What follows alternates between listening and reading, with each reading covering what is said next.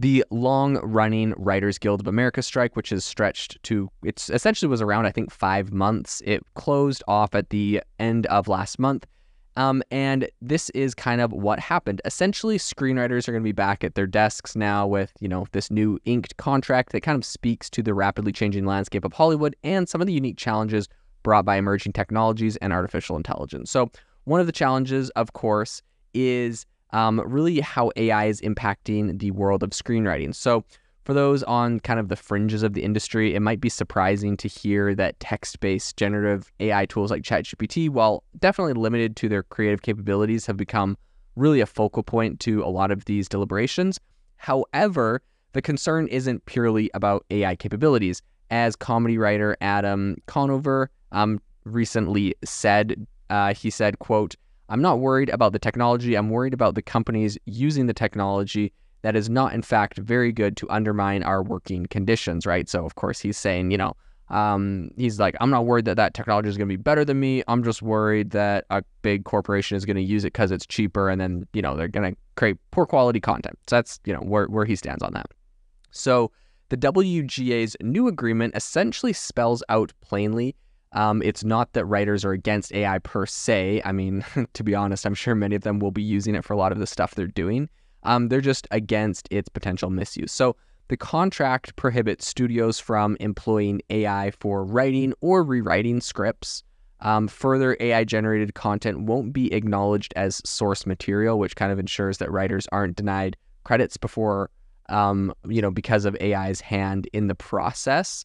So, what I think is really interesting here is like, on the one hand, they're like, yeah, like no one can use AI to write scripts or to rewrite scripts, but like, how is anyone going to actually know what was written by AI? I know like different people are working on the technology, different people are trying to tackle that problem, but OpenAI itself, as we all know, came out with um, their AI text classifier technology to essentially, you know, identify AI written text, and they shut the thing down like three months later or four months later because they're like, this is too hard. This is not going to work. Maybe they'll come up with something in the future, but like as it stands, uh, it's very difficult to know what's you know written by AI. And furthermore, you know, I use AI a lot when I'm trying to like write um, when I'm trying to write concepts or articles or notes or emails or things. And it's not like I just like say, hey, write X, Y, and Z, and it does it. I'm like, write X, Y, and Z, include these facts, do it in this order, make sure you touch on this topic. Here's like a bunch of background, here's a bunch of context, here's my previous email thread. Like there's so much stuff I throw in there that of course like AI could never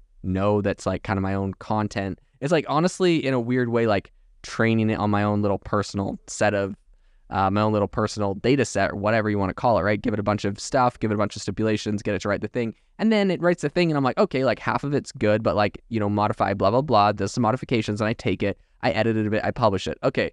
So technically, according to this new contract, that wouldn't be allowed because AI generated it. But A, there's no way anyone would be able to tell. Plus, if they tweak it a little bit and fix a few words or a few things and just pass it off as their own, like there's no way anyone would know. So um, on the one hand, I'm like, okay, looks like they tried to get a deal done. On the other hand, I think this is like fairly unenforceable. So I think it's probably more just like, uh, you know, kind of like a, a token deal where no one can actually like openly admit to using AI, but probably everyone's going to like use AI at least in part for a lot of their different things. So I don't know. I think it's kind of interesting. In any case, um, uh, you know, further AI generated content is not going to be acknowledged as source material, which ensures, um, like we said, right? Like essentially, authors are worried that they're not going to get any credit for what they actually do because AI might have helped. Um, so no one is going to be sourcing AI material on this. One of the more per on like I think a more personal note, the contract gives writers the autonomy to use AI tools if they choose to do so, but at the same time, you know, studios can't force writers to use particular AI tools in their work. So, additionally, studios um, have an obligation to inform writers if they're being handed AI generated content to integrate into their projects. Really, I think, you know, people just want to know what's AI and what isn't. Um, they want that transparency, which, you know, typically I'm all for transparency, but at the same time, it's kind of funny, right? Like, writers are allowed to use AI tools. And of course, like, why not? It's impossible to stop them. So obviously, the writers want to use AI tools. They just don't want to be forced to use a particular AI tool. And they don't want um, you know, for essentially them to be like, hey, like help work on this or that, or here's some like a scene that we want you to put in here and there. And they don't want that to be like generated by AI without them knowing, which is kind of interesting. In any case, a standout provision in this WGA contract hints at the broader legal ambiguities surrounding AI, saying, quote, the WGA reserves the right to assert that exploitation of writers' materials to train AI is prohibited by the contract or other law. This kind of indicates the contentious space between AI LLMs and copyrighted content, which is a space that's currently under, you know, it's kind of underdefined in state and federal laws. I think there's going to be a lot more regulation and stuff that's kind of coming down the pipe in this space, but that is currently the state. But at the same time, Hollywood writers aren't the only ones kind of in the spotlight. Um, SAG AFTRA, which is the union representing actors, also remains on strike and has recently shown a strong intent to push back against the video game industry. So their concerns echo the WGA's, and it's mostly just like surrounding AI. They worry that these could be weaponized to kind of undercut union members, especially as technology pushes to scan or even replicate voices for use in AI in media, right? So like you could go use a tool like Eleven Labs. You give it a, like a minute of yourself talking, and it can clone your voice. And they're kind of worried that people have more sophisticated versions. I think some that I've seen are, you know, people are worried that essentially deep fakes will be made of them. There was like this recent debacle where someone made like a deep fake of Tom Cruise and used it to like promote some dental insurance or something. And he was like, hey, that's not me, blah, blah, blah. I'm probably going to sue them. I don't know. But in any case, the whole deep fake thing, I think they're concerned about. So there's kind of like a, a bit of a telling statement on their website, which kind of, I think, underscores this, which says, quote, for many performers, their first job may be their last as companies become increasingly eager to scan our members or train AI with their voices as soon as they show up for work.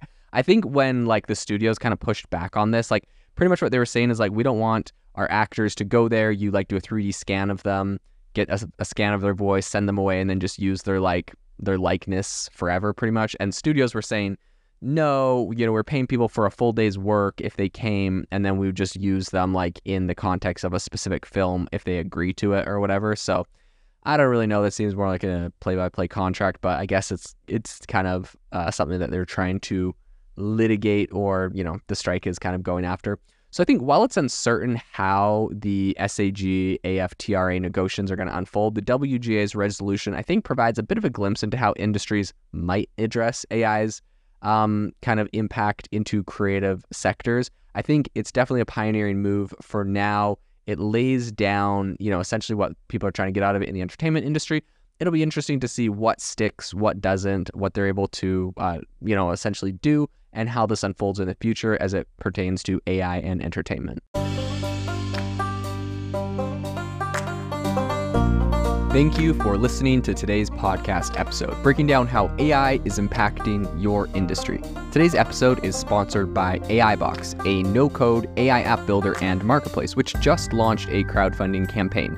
If you are interested in investing in a new AI startup, you can go to republic.com slash AI box. I'll leave a link in the show notes as well to learn more. The minimum investment is $150 and the maximum investment is 100,000. Until next time, have a fantastic day.